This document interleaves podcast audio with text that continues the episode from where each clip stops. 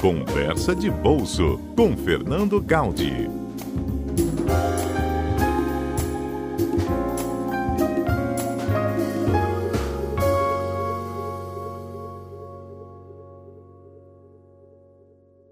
Bom dia, amigos e amigas do Conversa de Bolso na CBN Vitória. Nessa semana a gente vai falar um pouquinho aqui sobre como as famílias devem se comportar nessa situação econômica complexa e difícil que todos estamos enfrentando por conta da pandemia do coronavírus. Por causa dos impactos nefastos dessa pandemia na atividade econômica, vivemos um momento em que muitas pessoas perderam o emprego ou tiveram diminuição de salário e renda e agora têm que definir suas prioridades de pagamento. Só para a gente ter uma ideia, essa semana foi divulgada uma pesquisa da Boa Vista, que é uma agência de crédito, uma pesquisa que foi feita com mais de 600 brasileiros e 80% disseram que já fizeram uma revisão no orçamento familiar. Para 56% desses entrevistados, deixar as contas em dia será possível por no máximo dois meses, enquanto 12% disseram ter condições para deixar as contas em dia entre 3 e 4 meses. Somente 12% afirmaram que conseguirão honrar os seus compromissos por mais de quatro meses. Então, essa é a hora em que cada família tem que definir suas prioridades e se organizar para conseguir passar por este momento difícil, sem acumular dívidas que sejam impagáveis no futuro. Sem dúvida, será mais fácil se a família se unir e conversar de maneira transparente sobre os problemas e como ela vai enfrentá-los. Todos que tiverem essa possibilidade devem se unir. Não é hora de querer enfrentar tudo sozinho. E são três as palavras-chave nesse momento. A primeira é planejamento, a segunda é controle e a terceira é transparência. Planejar significa definir quais ações serão tomadas para enfrentar a crise financeira. Alguns exemplos. Já foram checadas todas as possibilidades para a mitigação dos impactos da crise?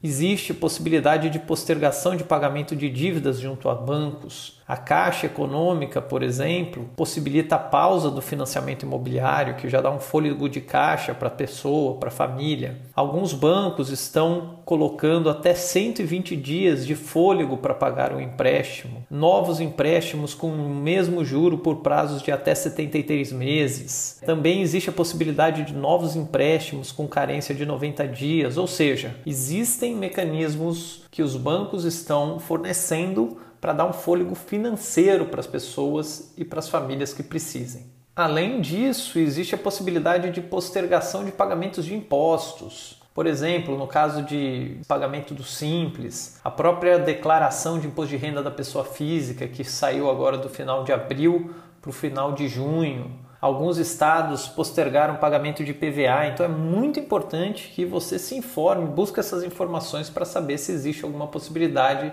de postergação de pagamento de impostos. Outro ponto muito relevante para aquelas pessoas que se adequem é procurar ajuda emergencial do governo, 600 reais, em alguns casos podendo chegar até 1.200 reais no caso de chefes de família. Aquelas pessoas que foram demitidas, elas devem também buscar o seguro-desemprego. Além disso, deve-se avaliar quais contas são essenciais e quais aquelas que não devem deixar de ser pagas. Por exemplo, condomínio, água, energia, gás, seguro-saúde, serviços que estão sendo prestados. Todas essas contas devem continuar sendo pagas para fazer a economia girar e para não gerar maiores transtornos para a pessoa e para a família. Mas também deve-se avaliar possíveis reduções em contas em que isso seja possível. Por exemplo, diminuir gastos com alimentação, comprando produtos que sejam mais baratos, tentar negociar, postergar o pagamento de aluguel, né, possibilitando um parcelamento ou um desconto por um determinado período para pagamento posterior. Também serviços que não estejam sendo prestados na sua integridade, por exemplo, no caso de academias,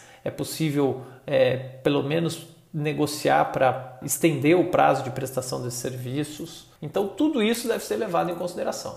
Controle remete a um orçamento que a família precisa fazer para esse momento de crise.